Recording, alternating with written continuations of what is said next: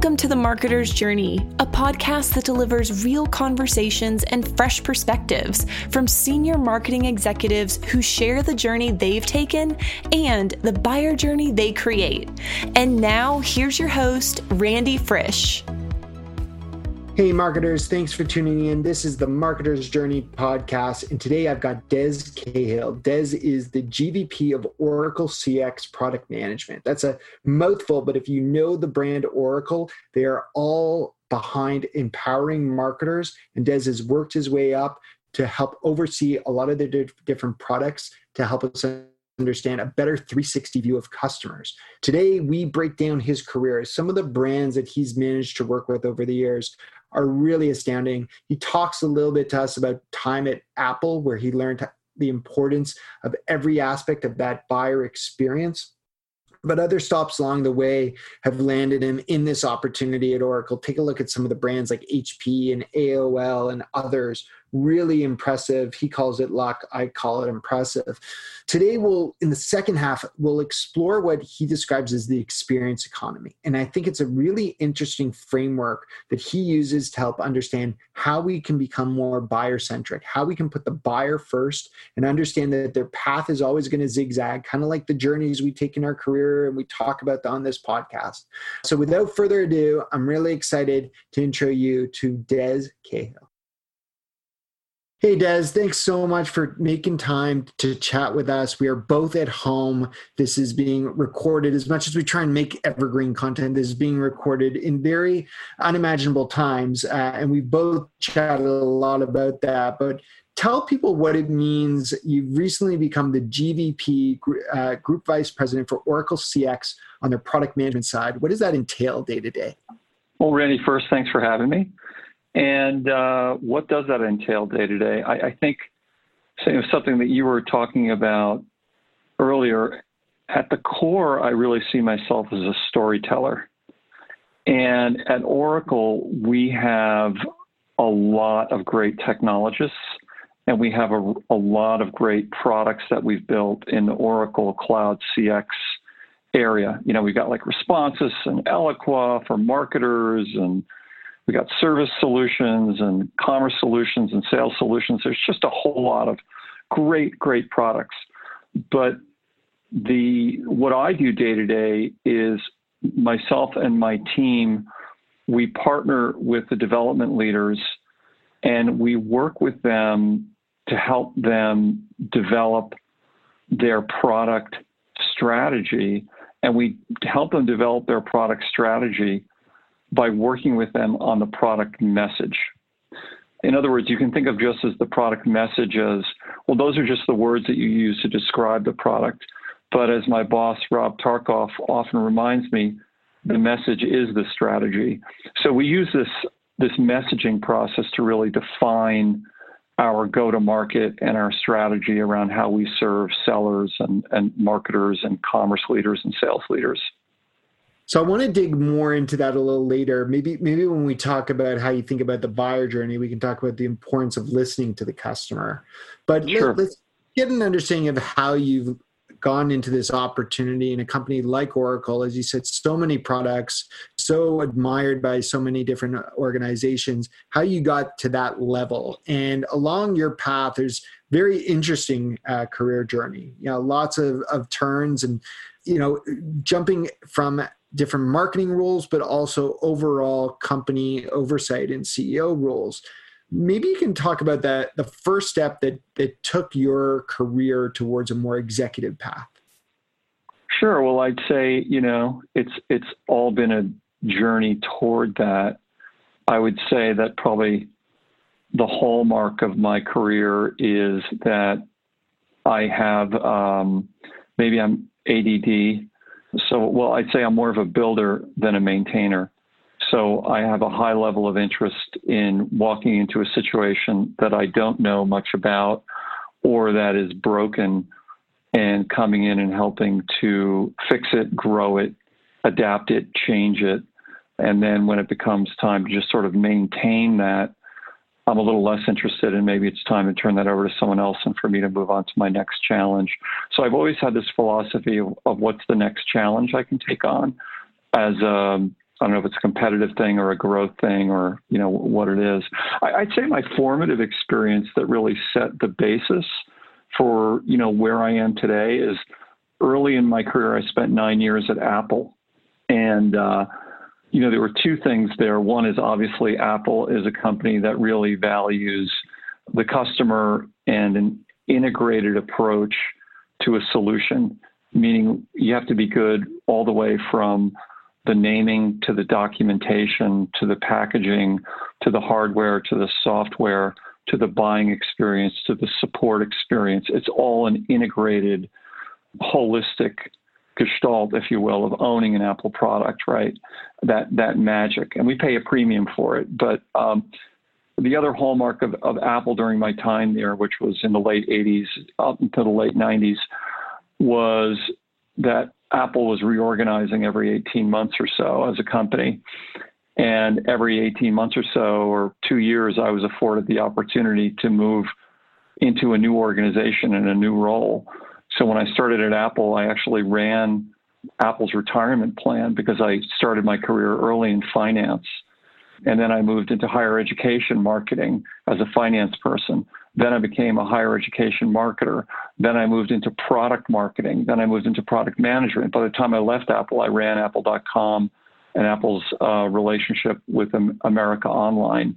So I had transitioned to this, you know, very digital role early. So it, it was a great run, and I really still go back to a lot of the principles and practices that I learned in that Apple experience.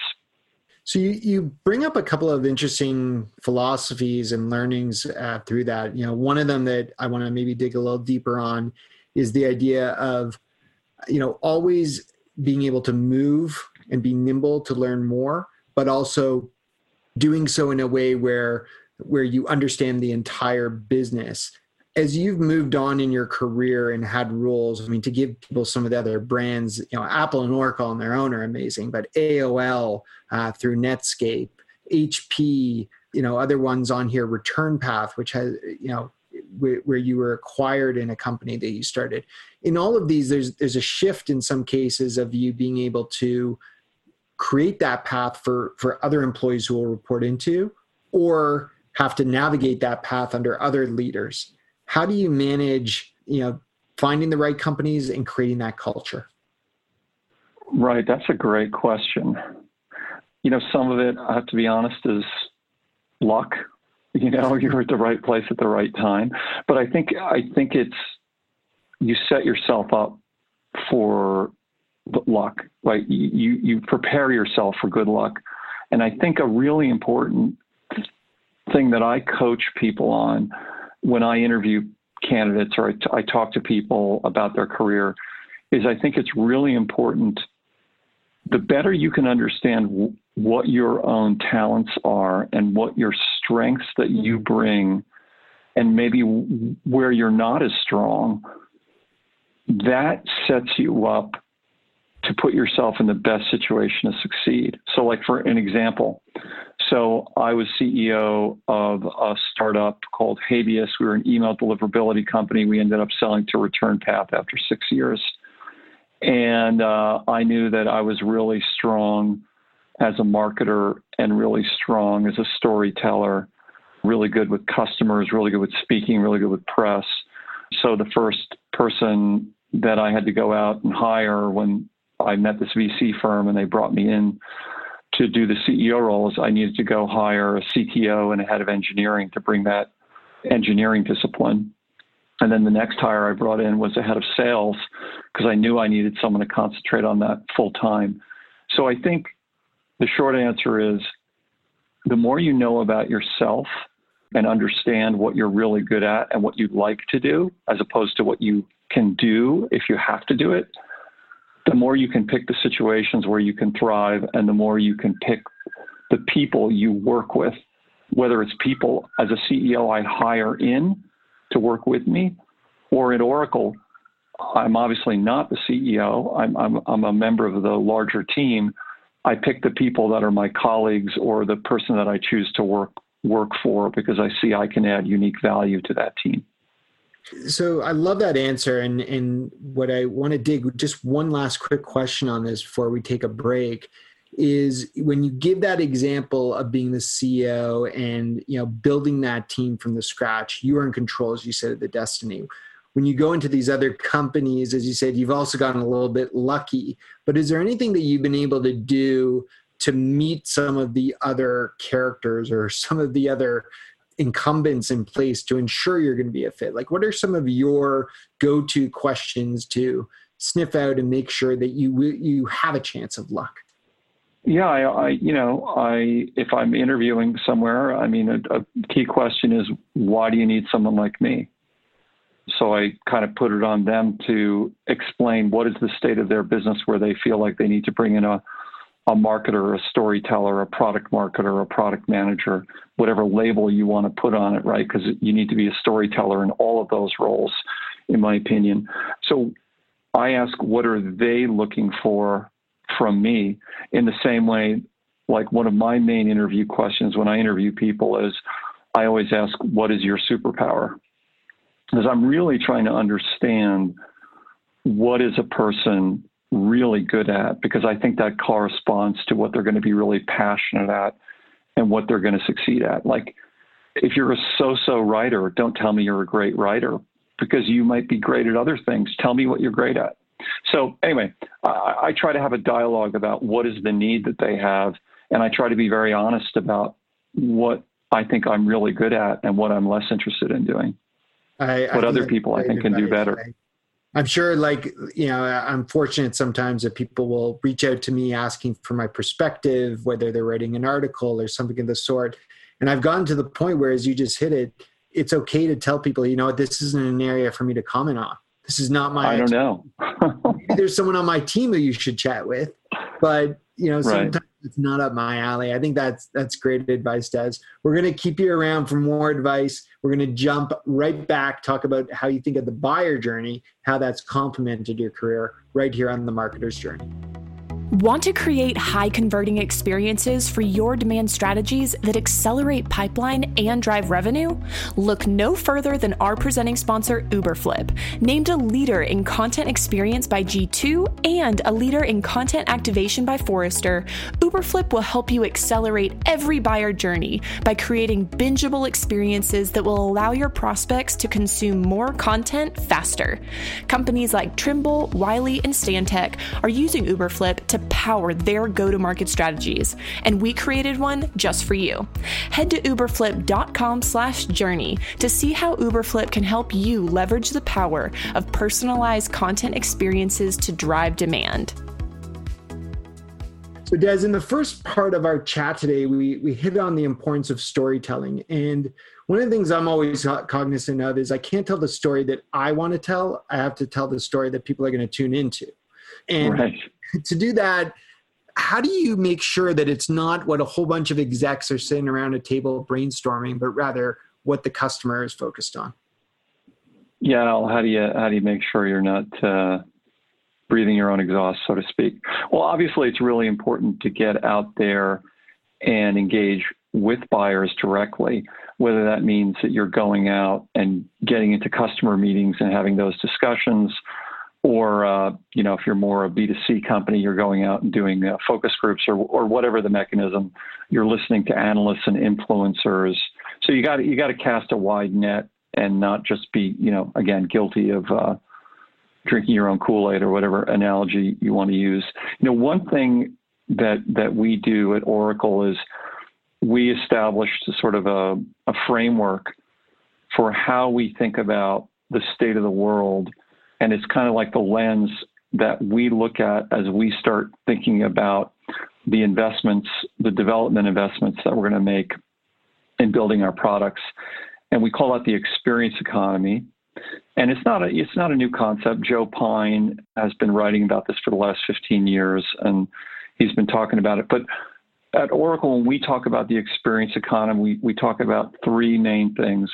One is that we're in an era where experience is really defining the value of goods and services more than the goods and services themselves. And an example of that is like I used to shop on Amazon because there was no sales tax. It, it was, you know, the cheapest place to buy something. Now, when I go to buy something on Amazon, when, when I go to buy something, I just go on Amazon. I have no idea if it's the least expensive or most expensive. I just want that convenience of prime delivery. I just want what I want when I want it, right? Right. And then Apple, again, is a great example of, you know, uh, experience defines value. Number two, innovation. You know, we tend to think of uh, the innovators as, as companies like Uberflip or uh, Oracle. But the real innovator today is actually the buyer, whether it's the B2B buyer or B2C buyer. They're willing to, you know, do, do research about your products in unconventional methods.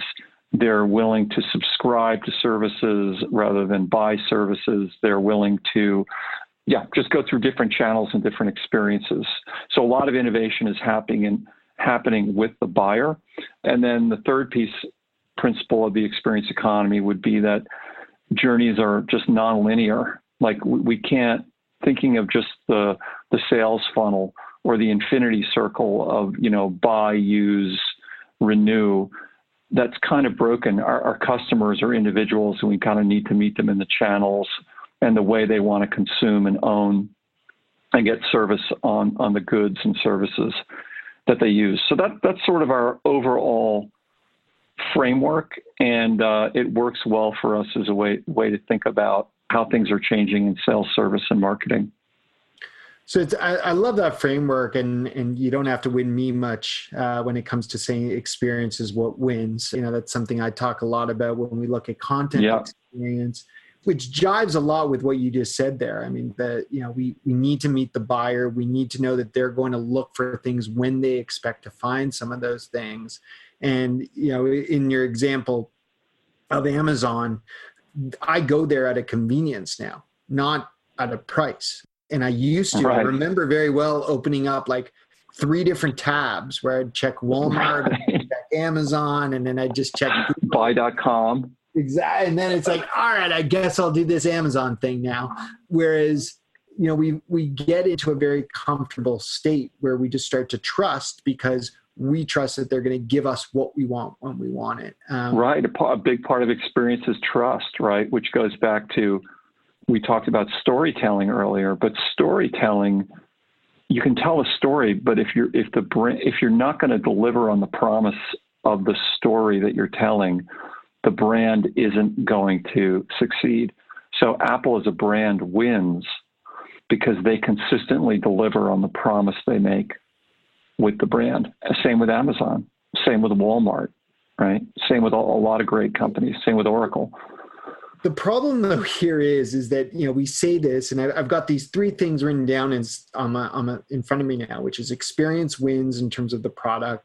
You know, the buyer is innovating. You know, the journey's not linear. But then we sit here again as execs, and we say, well, I'll figure out then what they want because we'll, we have like a bunch of really bright minds in this executive room we'll just brainstorm it through. How do you shift again away from that to starting to understand perhaps indicators from the actual buyer themselves? You know, how how can we shift from we think we know what the buyer wants to we actually know what the buyer wants? Well, one way to do that is you know we have we have thousands of customers using our applications you know and millions of users using our applications every day so one way to do that is through the instrumentation of our software to understand what capabilities and features are they using. So there's just pure empirical data about how our applications are, be, are being used. There's slightly more subjective but still useful things that we do, like we, we organize customer advisory boards or CABs. So on a regular basis, semi-annually, we have in-person CABs for like 400 of our customers. We'll get together and we'll, you know, get in a room with them with our our development leaders and our product management leaders and take them through, you know, what we're developing and talk with them and have a dialogue. So that, that that's a typical mechanism that a lot of companies use. We're extending those now to be virtual cabs and doing those more frequently. User community, user groups, polling, all those sort of things. And then, of course, in you know we're in enterprise software sales, so there's a quite an extensive community of industry analysts and influencers that I spend a lot of my time with. And, you know, my goal with the industry analysts is like I was saying earlier, like always be honest with yourself about what, what you're good at and maybe what you're more challenged around. I try to be really, really open and honest with those analysts about where I see our strengths in our strategy and where I ask their help and their guidance on, uh, you know, as, as they as they look at the landscape for marketing or commerce or sales or service.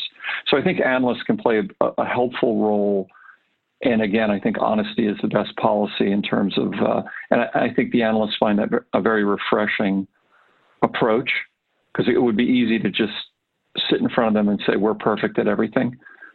But I, I find I get the best. you know, I, I try to listen to the analysts more than I preach to them.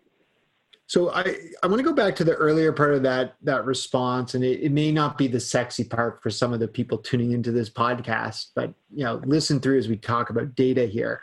I think when we say data, some of us kind of stop where you know, and especially when it comes to Oracle, we think of a solution like Eloqua or Responsys and the ability yeah. to track what emails we're opening, right? I mean, for a long time, right. that was the definition of data. And if we know what emails yeah. are opening, we know what they care about. Now there's so many more channels and so many more insights. And I know without getting too in too specific around the Oracle product itself, you and I have, have chatted over the last couple months around the idea of a CDP and other terminology like that. You yeah. Know, for, for the average marketer, explain the the shift we're seeing from maybe more traditional marketing automation platforms to more full 360 view customer understanding? Sure. Well, sure, Randy. It's a great question. So, you know, as we talked about in the experience economy, we are seeing consumers move to multiple channels. Like, and a great example is like you as an organization could say, well, we have a website and we have a social handle and people can call our 800 number. But when your consumers are spending more time in Facebook Messenger or on WhatsApp, you know how do you how do you connect to them? How do you reach out to them on on the channels they want to be on? We all have multiple devices. So it's no longer we just have our work computer we have our home tablet we have our home pc and we have our smartphone so the challenge for marketers starts to become not just i sent out an email and i got a 1.7% click rate on that email campaign but it becomes more around how do i track a customer or a prospect across multiple channels, multiple campaigns, and multiple physical devices? And how do I detect signals that that customer, that prospect or customer is sending to, to my organization? And then how do I act on those signals and send the right offer at the right time? So, like, let me give you an example let's say I'm going to Uberflip's website and I'm in your knowledge area and I'm reading all these FAQs about how to customize B2B marketing campaigns. And you know, you you guys might be sending me marketing messages, but if you can connect the fact that I was using my iPad to to learn about B2B marketing content customization, the next time you send me an email, it might be a very different email than if you're sending an email to someone that was reading different articles on your website. Another example would be if I had a service ticket outstanding with you guys and had a major issue, you probably suppress sending me a marketing campaign or an offer. So what, what I'm really getting at is that CDPs are an early start toward getting into an era of customer intelligence. And we're taking a deeper approach to that at Oracle. We're really building, you know, intelligence into the products and building an intelligence platform across all of CX because we believe that marketers need to not only be able to understand customers across channels and across devices and optimize the right offer, but they need to understand where the customer is in the journey across sales, commerce, and service and bring that back into marketing. You know, we see marketers as sort of the stewards of the customer. So uh, it, it's an interesting, you know, Martech is an interesting place. It's a it's a fun place to play, and I think the rate of change there is just accelerating. So I'll ask you one last question here, tied to that, tied to our first segment. If someone wants to be a CMO down the road, run a company, what do you think is is that precursor role? Like what what role, given all these trends of the importance of data, understanding the customer, when you come from a product background in many ways, as you hit on, what is that path that's going to you know really you know heighten someone's opportunity? Yeah, I, I like that question, Randy. That's good. You know, I think traditionally we thought about, or at least I have, because I, you know, I'm I'm in Silicon Valley. I've been here the last 35 years so I think from from this part of the world, I tend to look at break marketers into two herds, if you will. There's the sort of Madison Avenue brand kind of typical 60s Mad Avenue advertising marketing executive, and then there's the Silicon Valley producty. And obviously, I came up in that product producting. I think now, if you think about both of these uh, subspecies, if you will, of marketer, I think I think the new piece of this that's important is excellence with data. So I think a great background is that digital marketing, whether it's a digital marketing background or it's a, a martech technology background. So if you can bring together that storytelling, you know, there's a piece of there's a creative piece, and then there's that digital discipline, that data discipline. Whether again it's a financial analyst kind of background, it's a IT technology background, or it's a digital marketer growth hacker background. I think bringing in that data piece is, is really important, and that's going to be a, a, key component going forward for CMOs. That's great advice. We'll we'll end this segment on that, but we've got a little bit of bonus coverage with Des. If you stick around after this short break, we'll learn how he's made time for his family, for his personal journeys along the way. Right back here on the marketer's journey.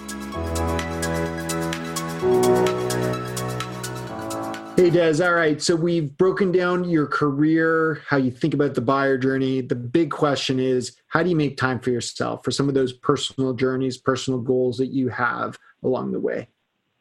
Wow. Yeah. Sometimes that, that's, that's hard. At a family level, I, I think it's funny. The, the pandemic obviously has many tragic aspects to it, but it has been a forcing function for more family dinners, more family time, more uh, group hikes, group yoga. So it's been, uh, in some ways, a return to a simpler lifestyle. That's been great. But at a more systemic and normal level, I, I think try to build in, you know, week long vacations, a couple of those every year, whether it's Tahoe or Hawaii or somewhere. I, I like those vacations where you just go and stay somewhere and uh, you know the, the beach and kind of the outdoors. I'd say on a day-to-day level, it's more about fitting in the workout.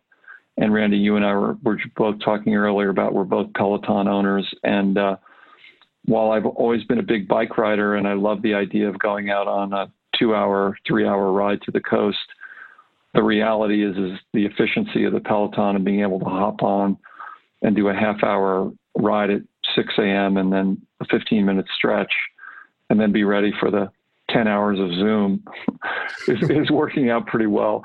Um, yeah. The other the other thing I, would say is um, you almost need those breaks built into the day, especially now with, with the 10 hours of Zoom a day. And Randy is laughing and smiling. He, he can relate, um, and I'm sure many of you can too. So I've started building in like half hour break mid morning, catch up on messages, I've built in, you know, a half hour break in the afternoon to catch up on messages. And then I, you know, if I can stop at four and build in a two hour window to do thinking or build in some thinking time in the morning. Like yesterday, I went ahead to next week and blocked out a whole bunch of time because I know I know to, need to do a bunch of thinking. I think that's the hardest part. I is, couldn't agree do you find it that Randy balancing the thinking yeah, time versus the doing time? It's hard because your your schedule looks so open right now. There's you know there's no plane time, so you're always available. You know for for any type of sync. Uh, I used to do a lot of my thinking on airplanes. You know. And, oh yeah, yeah, yeah, yeah.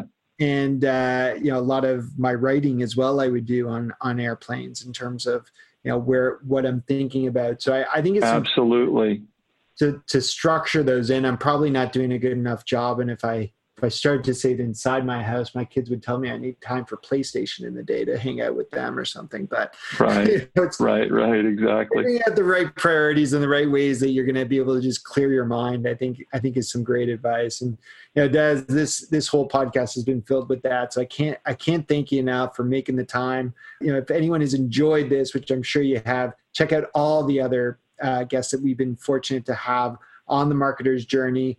You can find us on Spotify, on iTunes, on Stitcher, depending on where you found this in the first place.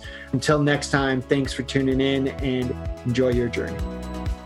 You've been listening to the Marketer's Journey podcast. Big thanks to our sponsors at Uberflip, who help you fuel demand generation with content for an accelerated buyer journey.